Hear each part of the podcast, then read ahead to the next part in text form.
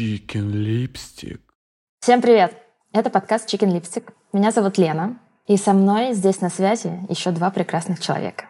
Всем привет, всем привет. Я один из этих прекрасных человечков. Я Неретин Стас, ваш любимый ведущий этого подкаста. После меня.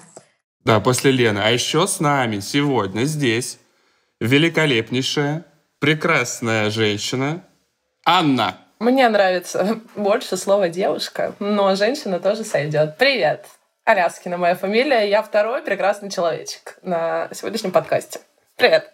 Ань, мы очень рады, что ты пришла к нам. Мы долго не могли собраться, и вот, наконец-то, у нас получилось. Я надеюсь, что мы справимся с этой ответственной задачей и обсудим очень важную тему, а именно наш переезд в Москву.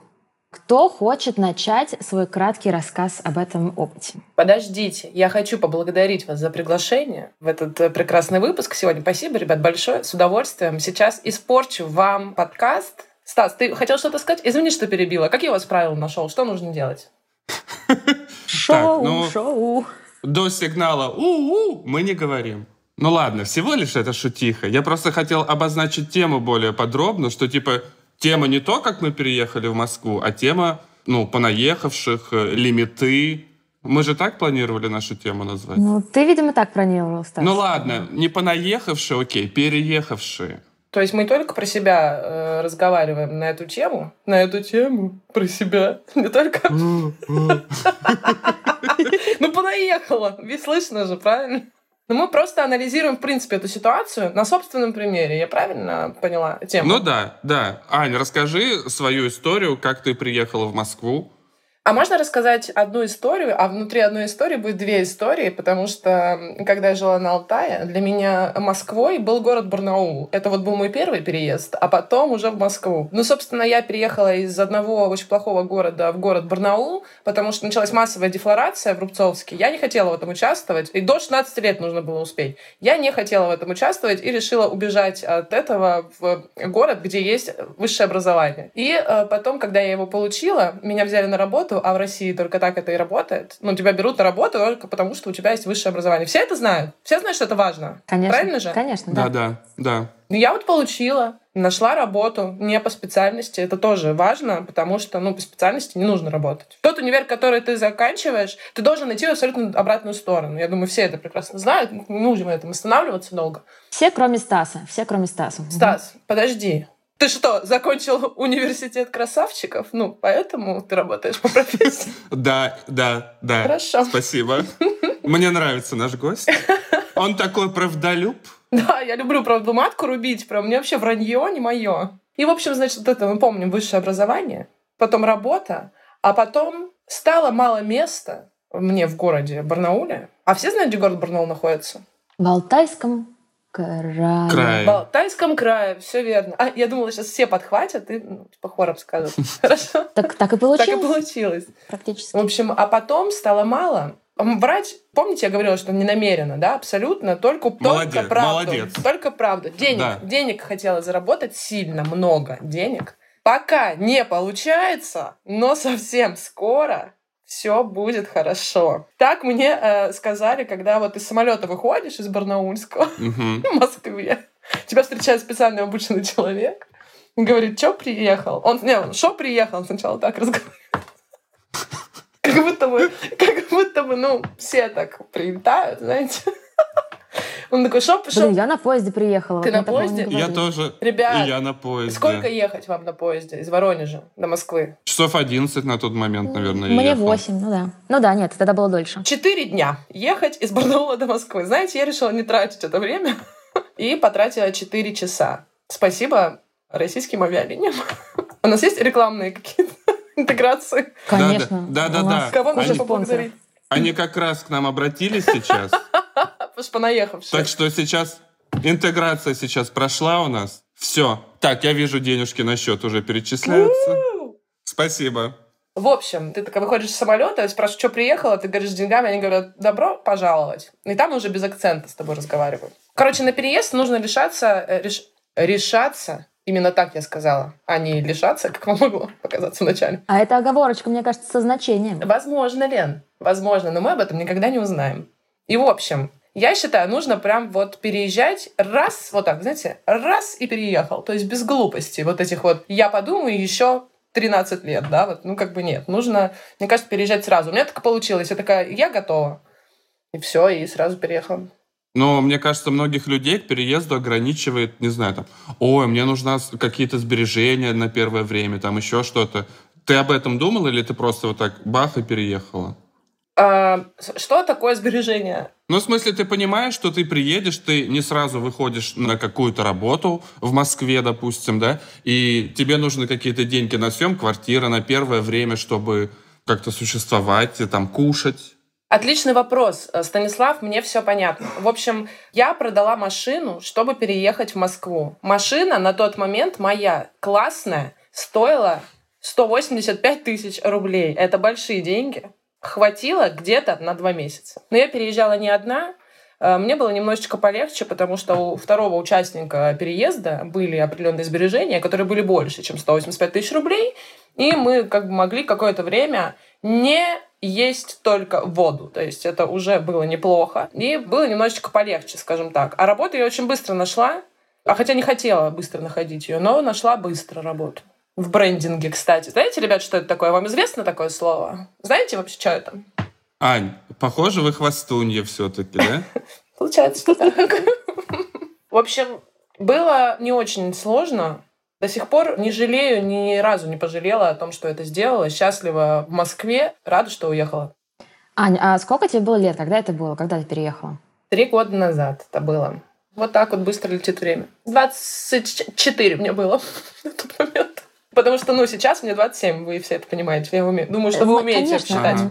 Ага. Мы буквально недавно отмечали твой 27-й. Седьмой. 27-й день Да. Угу. Не, не путай. Угу. Нет, я просто спросила, потому что мне кажется, это важный момент, что в каком возрасте ты переезжаешь. Потому что у меня совсем другой опыт. Мне было 17, и я сейчас как вспоминаю, так сразу вздрагиваю. Тебе было 17, когда ты переехала? Серьезно? Ничего себе. Ты после школы сразу? Я закончила школу. Ага. Я закончила школу и поступила в университет, и приехала жить в общагу.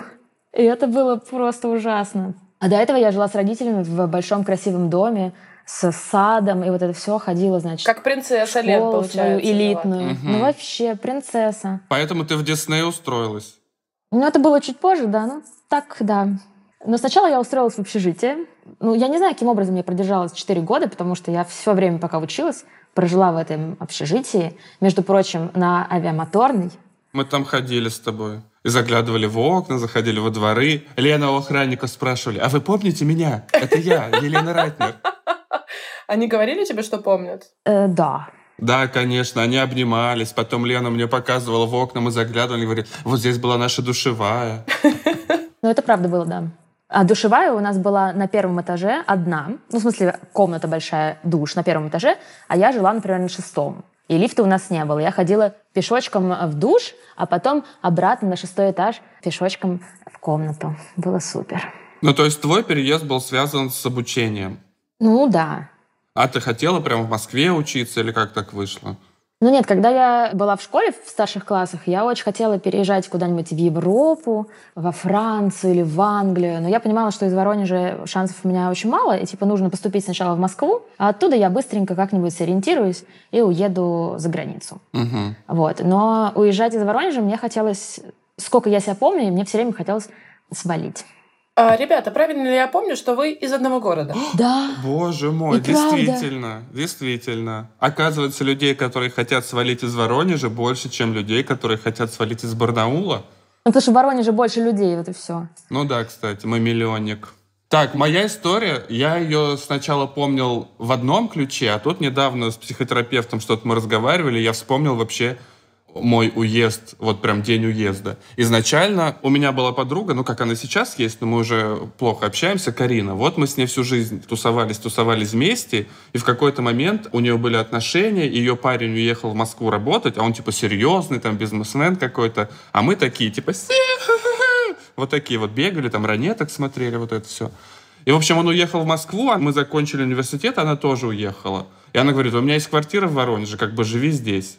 А ты такой, ведь мы не ангелы, э, живем мы на земле. Вот так это было, да, да. по-моему? И потом, в общем, я живу там, и плюс она еще сдает квартиру нашим друзьям, паре как бы, парню и девушке. А я говорю, типа, ну мы же друзья, я буду тут у вас жить. И они такие, а, ну как бы мы снимаем эту квартиру. Я, ну мы же друзья. Ну, в общем, такой смысл, я просто, я не знаю, вот сейчас я вспоминаю. Ну, типа, они там живут, их кровать, вот это все, и я тусуюсь с ними.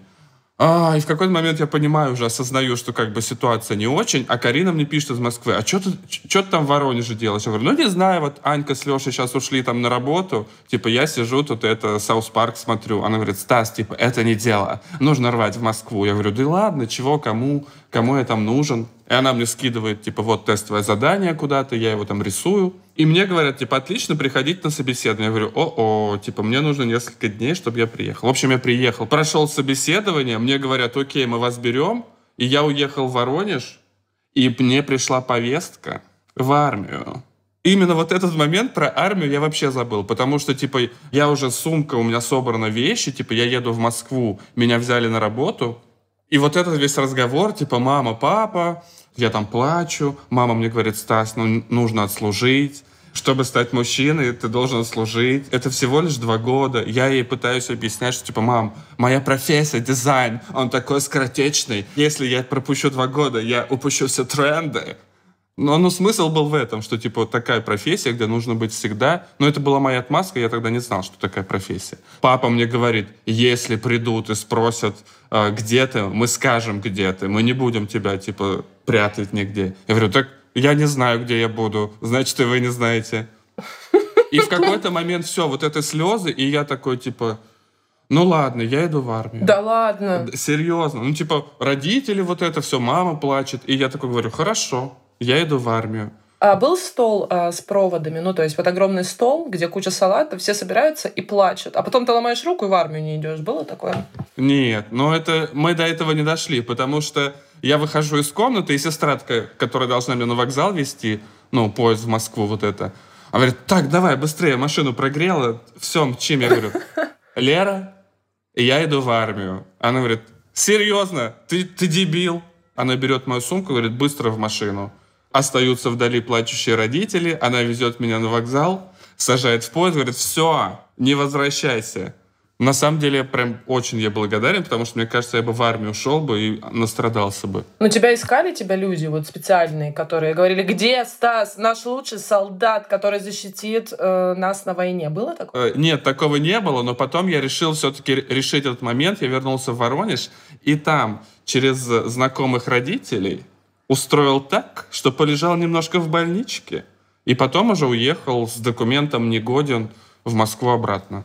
А всю дорогу, пока я ехал в Москву, показывали какой-то сериал про армию. И я прям рыдал. Вот, ну, какие-то военные вот эти как они назывались? Ты про кадетов сейчас, про кадетство сейчас говоришь? Да, да, да, да, да. А ты рыдал, потому что хотел туда попасть? Типа, куда я еду? Какая Москва? Вот сейчас был бы с мужиками, да, вот это вот. Нет, и я прям... А, это был не поезд, кстати, смотрите. Аня прилетела на самолете, Лена на поезде, а я на автобусе. Я ехал на автобусе и смотрел этот сериал. И рыдал всю дорогу. Я расстроилась просто, потому что поняла, что мы могли лишиться прекрасного специалиста в Москве. Понимаешь? Да я на самом деле, я вот так анализирую всю жизнь, понимаешь, как вообще могло быть все совершенно по-другому. Ну, в общем, я так рад, что все так произошло. Закончил университет, но я учился 6 лет, потому что я еще и архитектор к тому же. А 6 лет отучился, а потом я еще целый год просидел в Воронеже, потому что я помогал делать диплом своей подруге, которая училась на год младше меня. В общем, я сдал два диплома и потом только уехал. Я не помню, сколько это лет было. Что было самым сложным в переезде для вас? Ну, я не знаю, в первое время или решиться на него? Что было самым тяжелым? Самым тяжелым было, мне кажется, осознать, что ты вообще нужен этому городу. Я про Москву сейчас. Это вот понимание того, что ты приедешь и будешь полезным, потому что всегда есть страх, что ты приедешь, окажешься никому не нужен, и как будто бы сейчас соберутся люди, человек, ну, 50-40, и такие, ты тут не нужна, нас тут и так много, уходи, э, возвращайся туда, откуда пришел, потому что где родился, там и пригодился. Поэтому, пожалуйста, будь добр, уходи и поднимай целину, да, как бы не нужно здесь в Москве, у нас тут есть свои умники, свои специалисты, никому не интересно вообще ни твой опыт, ни кто ты за человек.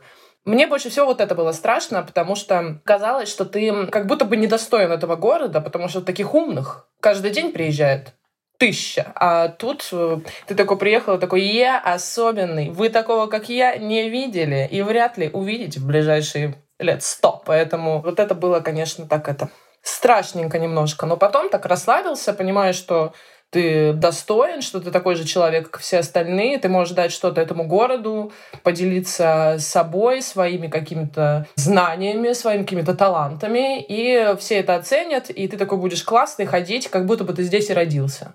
Ну, Стас, ну а для тебя что было самым тяжелым? А, я сейчас подумал, что как будто бы все так сложилось, что ничего страшного не было. Да, была боязнь о том, что ты думаешь, что в Москве, типа, все специалисты там на 700 голов выше, чем ты, и ты приезжаешь из какого-то Воронежа, и ну, явно ты не конкурентно способен. Такой страх был, но он тоже быстро развеивается, как только, ну, не знаю, ты проходишь испытательное... Что?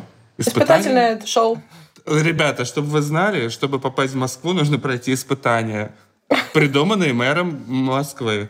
Ну и как только ты проходишь эти испытания, ты понимаешь, что типа ты вот обогнал кого-то, там выиграл. Тебе потом перечисляют участников, которые участвовали в этом. Все говорят, ну ты вот первое место занял, Стас. А Олег с Игорем второе, третье разделили. Да, так и было, да. Вот который из Тамбова приехал и который из, Челябинска, они как бы... М-м.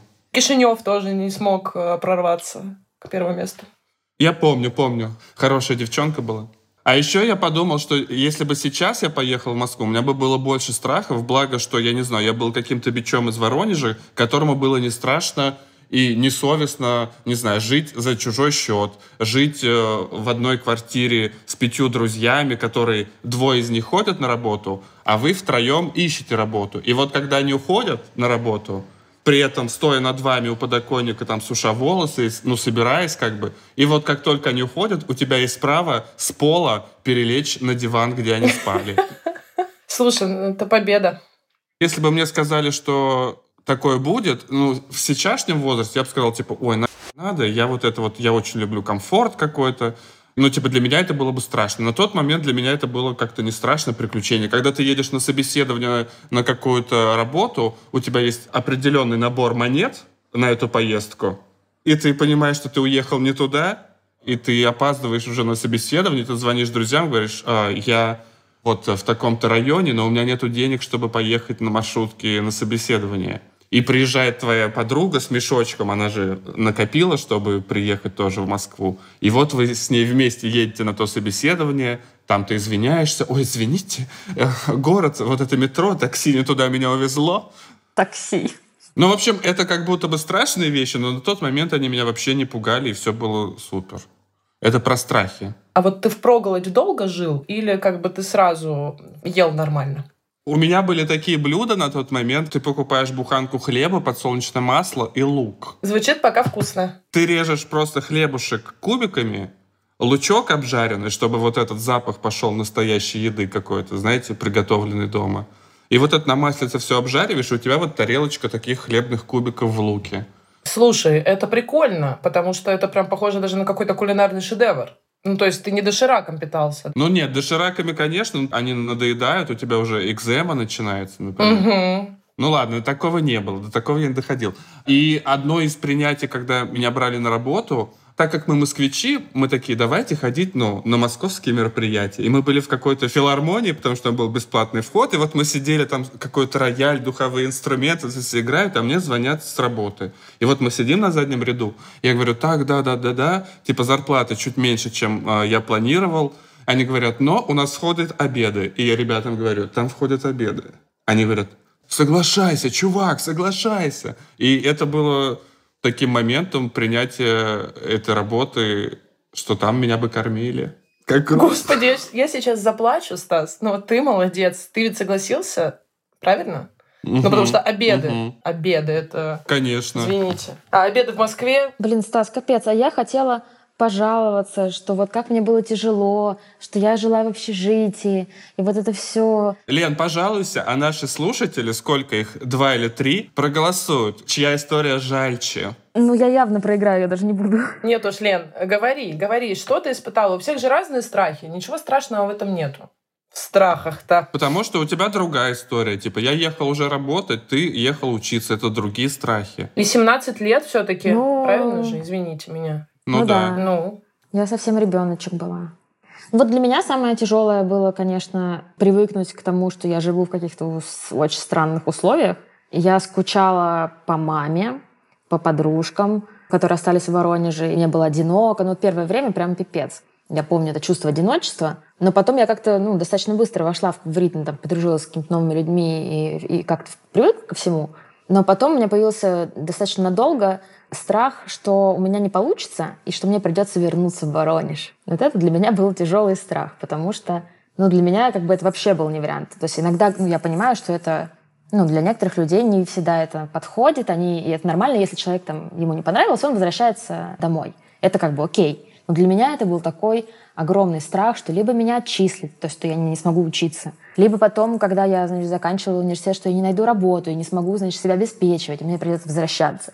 Это прям как бы вот только недавно, мне кажется, наверное, лет пять назад только меня отпустило, и я поняла, что, кажется, я вроде пристроена, и если что, не пропаду. А вообще мне все время, я все время боялась, что придется возвращаться. Я соглашусь с Леной, ну вот тоже я согласна полностью. Я прям вот вспомнила это ощущение, о котором я забыла, кстати, быстрее, Лен, чем ты. Я могу быть уверена в том, что даже если я потеряю какую-то текущую работу, то я смогу все равно остаться в Москве и не возвращаться обратно, потому что возвращение в Барнаул, наверное, это прям вот для меня самое большое бы наказание было вот именно вернуться, знаете, так вот, как побитая собачка, вот ничего не получилось, вот так вот. Я, наверное, себе не могла бы этого позволить, потому что прям вот не могла. Да. А я хочу сказать, что у меня наоборот это было каким-то типа спасительным э, проговорением э, вот этой какой-то мантры. Я всегда себе говорил, ничего страшного, если у тебя ничего не получится, ты всегда сможешь вернуться в Воронеж, там у тебя родители, ну и как-то там устроиться. Типа просто попробуй, если нет, то нет. И я рад, что все получилось, и Сейчас я рад, что я не вернулся в Воронеж, но на тот момент э, это было такими спасительными словами в моей голове, наоборот. Типа это был не страх, а такой, все хорошо, до последнего, типа, терпи, если что, ты всегда вернешься. В тот момент, когда ты поймешь, что, типа, все, ты уже не можешь, у тебя есть куда вернуться. Все так грустно, ребята. Все так грустно. Да нет, это, Но это весело. но- Правильно. Но в итоге весело, что все так хорошо получилось, ребят, и что мы все-таки задержались э, в матушке Москве. Вот. Но на самом деле я уверена, что мы бы могли в любом городе этого мира также закрепиться. Нет, не смогли бы. Почему? Я про себя. Нет? А мне У как? меня был опыт. Был опыт? Лен, расскажи тогда. Это мой такой полудетский опыт, когда я в 20 лет поехала по work and travel в Нью-Йорк, и я туда ехала с мыслью, что типа мне надо найти работу и остаться там. То есть я ехала в полууверенности, что я бы там хотела остаться. Я не то, что не нашла работу надолго, я вообще не нашла никакую работу. Я полтора месяца ходила, раздавала свои резюме, тратила папины деньги и типа кайфовала, но в итоге я не нашла вообще никакой работы. И я поняла, что типа там я бы не устроилась. Ну, без профессии. Да и с профессией тоже, блин.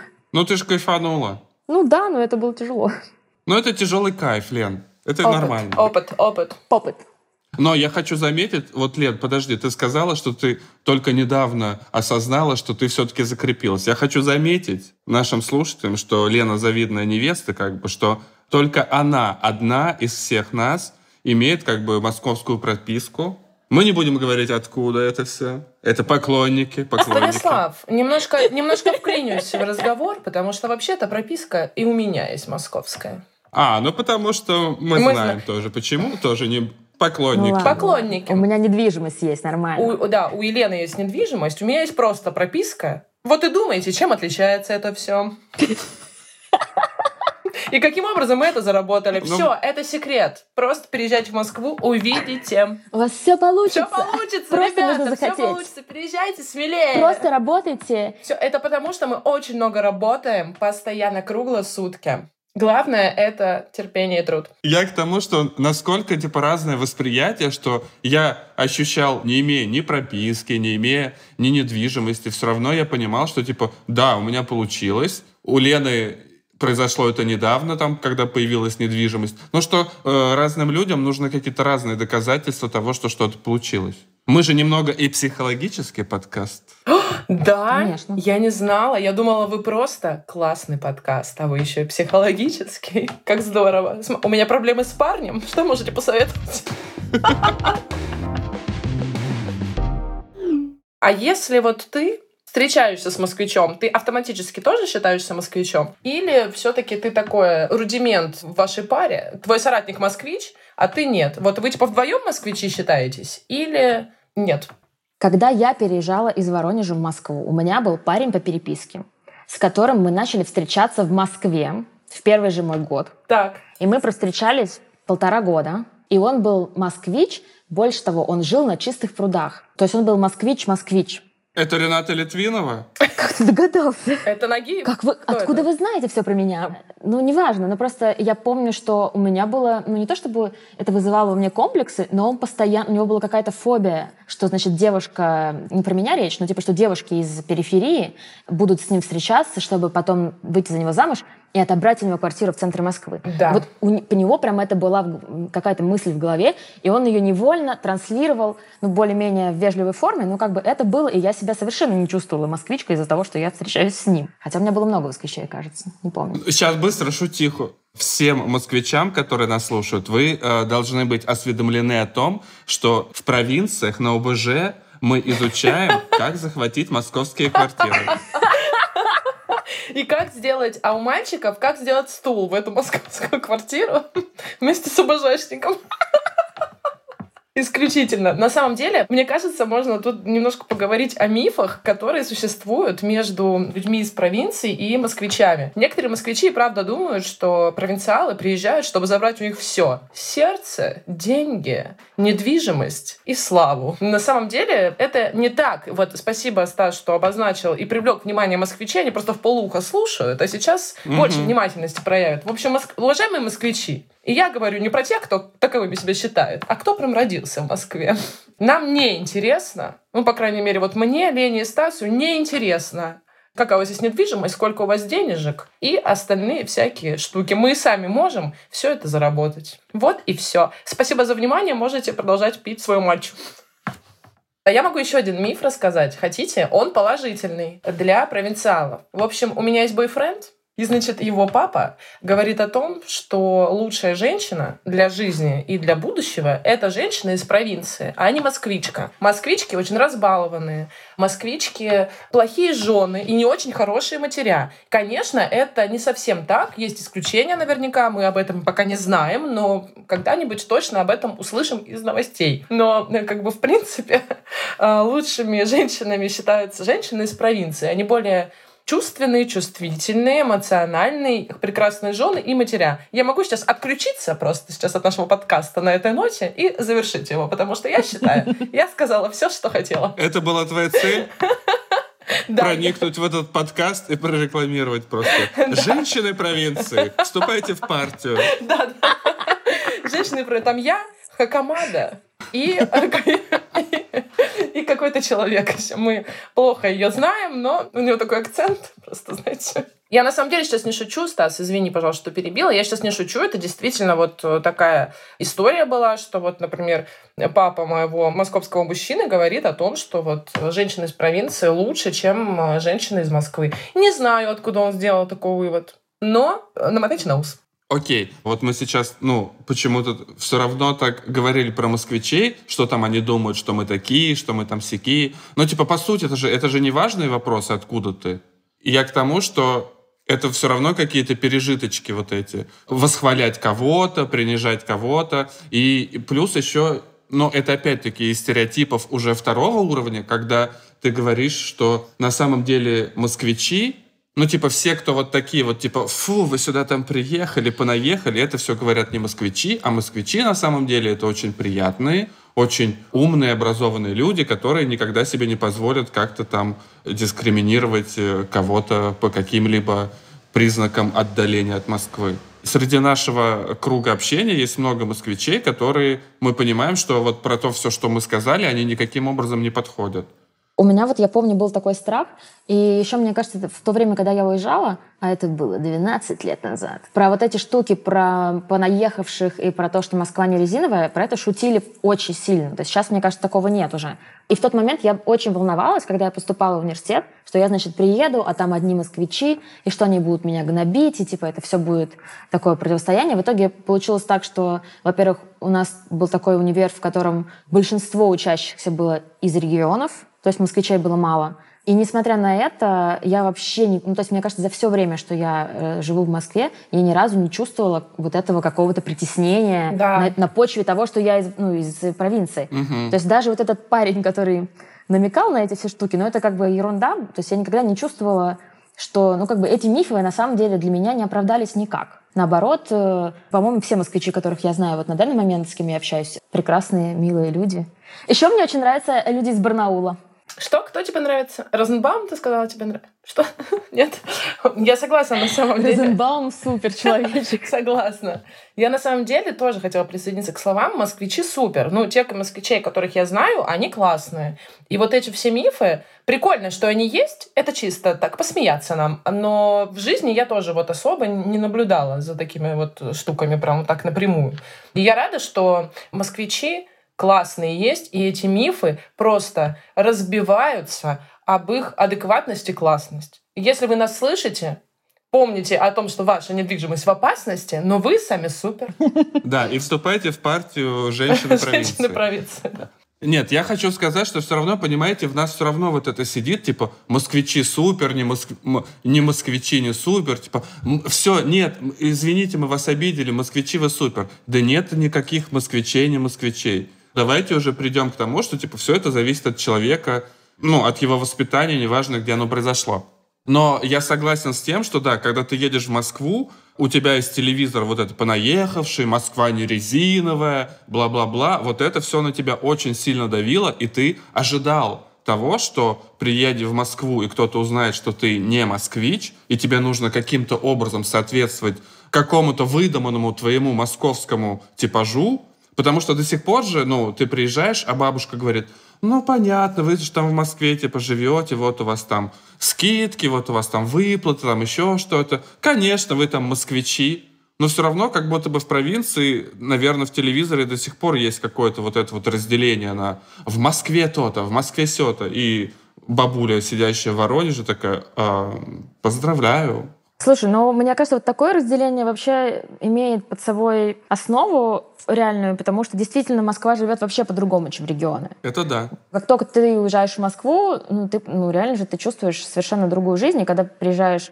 к себе там домой, ты видишь, что как бы люди живут совсем по-другому, и я думаю, что регионам это очень все заметно. Это правда. И как бы в этом есть справедливость, да. Потому что мы тут все зажравшиеся. С доставками, такси Мгм. и вообще совсем. Принятием себя, психотерапевтами. Я на самом деле вот сейчас уже не готова вернуться в Барнаул не потому, что, если мы возвращаемся к теме на секундочку буквально по поводу страхов, я уже не готова вернуться в Барнаул даже не потому, что мне страшно, что у меня что-то не получилось, а потому что я уже привыкла, как бы сейчас это не звучало, к определенному образу жизни, более удобному и комфортному, нежели чем в регионах. Но давайте посмотрим правде в глаза. Существует реальность, где, к сожалению, в регионах нет того уровня комфорта и удобств, которые нам сейчас уже необходимы и к которым мы привыкли благодаря Москве. Правильно же говорю? Ребят, ну правильно же говорю. Яндекс.Лавка. Алло, да, правильно говорю. Да, Да, голосуйте за... женщина За провинции. женщин э, провинции. Женщин провинции. Слушайте, ну я хочу, между прочим, в этой же связи поднять другую тему. Про переезды потом. Вот сейчас мы уже все, как бы, ну, кто-то в Москве, кто-то в Тбилиси. И, Стас, наверное, к себе я не знаю, как этот вопрос задавать, потому что ты все-таки переехал из Москвы в Тбилиси уже. Вот вы собираетесь, вы планируете или допускаете такую мысль, что вы потом переедете куда-то еще? Я просто к тому, что я очень вот долгое время хотела уезжать из России. Для меня это была прям определенная цель. И в какой-то момент времени я даже, ну, в принципе, приняла решение, что я тогда была замужем, что мы, значит, с мужем переезжаем в Израиль. И я уже пошла учить иврит, я учила иврит целый год. То есть я была реально серьезно настроена. А потом в какой-то момент мы туда приезжали и жили там пару недель, и я поняла, что уровень жизни ниже, чем в Москве, хотя это вроде как, ну, такая страна, вроде-то все уезжают. Ну, короче, я поняла, что все очень дорого, жилье хреновое, люди другого менталитета, хотя это прекрасная страна, я очень люблю туда ездить в качестве туриста, Но как бы жить там я, наверное, не смогла бы, потому что у меня вот этот уровень жизни в Москве уже настолько высокий, вот когда ты Можешь купить что угодно в любой момент ночи. Все супермаркеты работают, все, значит, автобусы ездят вовремя. Там какие... ну, в общем, ну, как бы настолько настроена жизнь в Москве, что даже во многих э, крупных городах, даже Европы, все совсем не так. И я для себя в какой-то момент с удивлением приняла решение, что, по-моему, в ближайшее время я не собираюсь уезжать из Москвы. И для меня это немного было шоком, потому что вот я действительно всю жизнь жила с мыслью, что я буду переезжать в Европу или в Америку. Короче, для меня это прям была огромная цель. А потом внезапно оказалось, что мне это не нужно. Вот у вас есть какие-то мысли на эту тему? Я э, скажу фразу, которая сейчас не модно говорить молодежи, но я ее скажу. Я люблю Россию. Ну, то есть я хочу жить в ней. Россия. Все вместе, ребят. Э, Стас, подключайся. Россия. Россия. Россия. Спасибо. В общем, я люблю Россию, Россия любит меня и э, другие слова бессмертных э, поэтов в продолжении. На самом деле, правда, я люблю Россию, я хочу жить в Москве, меня полностью устраивает Москва, она красивая, чистая, приятная. Я привыкла к российскому менталитету, я его уважаю. Не совсем разделяю, но уважаю таким, какой он есть. И, наверное, я бы хотела быть больше гостем где-то в других странах, нежели чем на постоянном проживании находиться.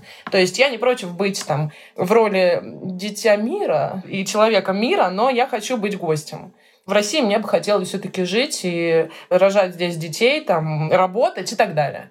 Хочу путешествовать, но жить в России. Вот я бы, наверное, Лен, возвращаясь к твоему вопросу, я бы не хотела бы куда-то переезжать.